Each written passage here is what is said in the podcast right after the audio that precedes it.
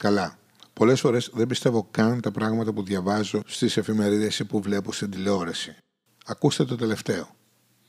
Πριν από μερικές ημέρες, η Άλκη της Πρωτοψάλτη σε μια ζωντανή εκδήλωση τραγούδισε το τραγούδι του Σταμάτη Κραουνάκη Άδωνης. Θα μου πείτε, ωραία. Πού είναι το παράξενο; Δεν είναι παράξενο αυτό που θα σας πω, είναι μάλλον λυπητερό. Γιατί εκείνο που έκανε ήταν ότι άλλαξε μία λέξη σε ένα στίχο γιατί θεώρησε ότι δεν ήταν politically correct αυτό που έλεγε ο στίχος. Άλλαξε τη λέξη χοντρή. Η λέξη χοντρή αναφερόταν μέσα στο στίχο και εν τη ρήμη του τραγουδιού. Ας ακούσουμε ένα λεπτό το επίμαχο κομμάτι. Πάμε στον Άδωνη για καφέ που πηγαίνουν τεχνά και φρικιά και αράζουν και αθλητές και που πηγαίνει και μια χοντρή νευρικιά Κυριακή να της φύγει το στρες και όλα μοιάζουν ένα τίποτα.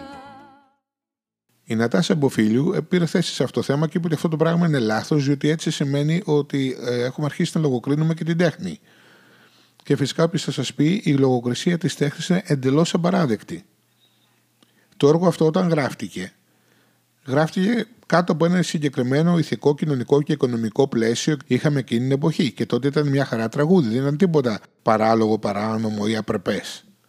Γιατί λοιπόν τώρα πηγαίνουμε και αναδρομικά αρχίζουμε να το λογοκρίνουμε; Άμα είναι έτσι, πράγματα τα οποία ήταν νόμιμα πριν από 30, 40, 50 χρόνια και τώρα είναι παράνομα, θα έπρεπε να έχουν χρησιμοποιηθεί ως δικαιολογίες για να μπει μέσα όλος ο πληθυσμός της γης. Ή τέλος πάντων πάρα πολλοί άνθρωποι.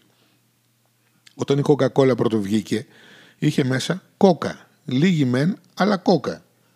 Γιατί δεν πήγαν να τους κλείσουν μέσα, να κλείσουν εταιρεία, να καταστρέψουν εταιρεία, να βάλουν φυλακή τον ιδρυτή της τότε που ήταν ακόμα ζωντανός. Γιατί τότε που το έκανε δεν ήταν παράνομο. Μόλις αυτό το πράγμα έγινε παράνομο, σταμάτησε ο άνθρωπος να βάζει κόκα μέσα. Απλά πράγματα.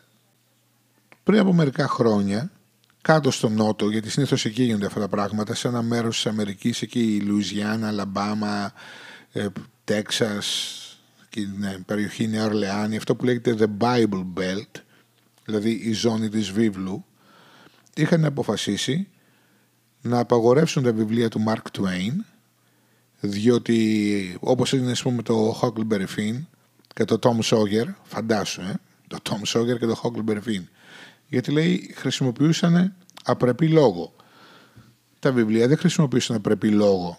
Ο τρόπος που έγραφε ο Μάρκ Τουέιν ήταν ακριβώς όπως μιλάγαν οι άνθρωποι της εποχής του. Της εποχής στην οποία αναφέρεται το βιβλίο.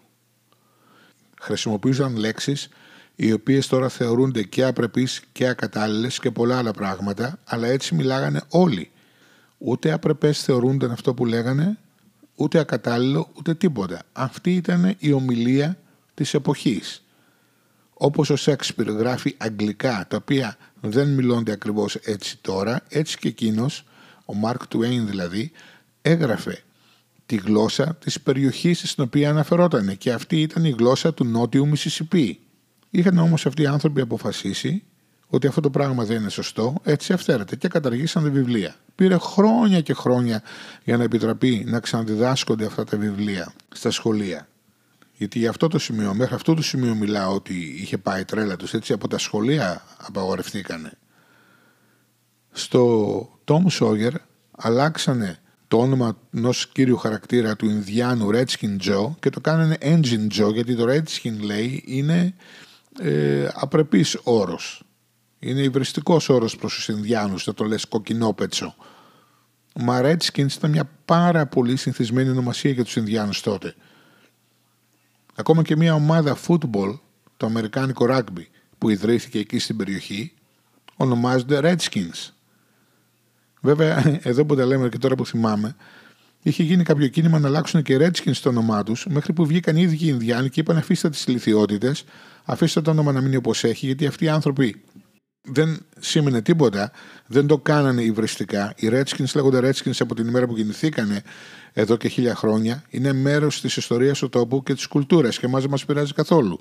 Οπότε αφήστε αυτές τις χαζομάρες περί political correctness και ό,τι άλλο χαζομάρα σας έρθει. Και έτσι γλίτωσε το όνομά της η ομάδα. Αλλά τώρα, αν ψάξεις να βρεις κάποια αναφορά μέσα στο βιβλίο του Tom Sawyer του Mark Twain Για τον Redskin Joe δεν θα βρεις τίποτα. Engine Joe τον λένε τώρα. Ο Joe μηχανικός, ξέρω πώς διάλογο το ονομάζουν. Δηλαδή, εντάξει, είναι να τρελαίνεσαι. Γιατί λοιπόν δεν αρχίζουμε να καταργούμε λίγο λίγο και τα βιβλία του Ηλίου Βέρν; Παραδείγματος χάρη το βιβλίο του Ηλίου Βέρν από τη γη στη Σελήνη λέει ότι μπήκαν πέντε άνθρωποι σε μια πολύ μεγάλη οβίδα, ένα βλήμα, ειδικά κατασκευασμένο, έτσι μεγάλο σαν δωμάτιο, και εκτοξευθήκαν από ένα τεράστιο κανόνι και πήγαν στη Σελήνη.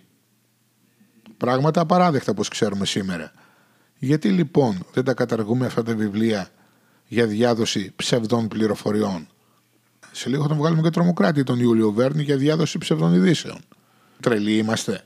Τι είναι αυτό; Αναδρομική λογοκρισία; Δεν είμαστε καθόλου καλά μου φαίνεται. Δεν κοιτάμε ποιον βγάζουμε και μας κυβερνάει και εμάς και τους Αργεντίνους, να πούμε το άλλο τον τρελό που θέλει να καταστρέψει το κράτος, αλλά κοιτάμε να καταστρέψουμε ό,τι έχει απομείνει από την κουλτούρα και την τέχνη μας, την κοινωνία μας και οτιδήποτε άλλο μας κρατάει σε ανθρώπινη μορφή. Μας αξίζουν όσο παθαίνουμε. Δεν νομίζετε;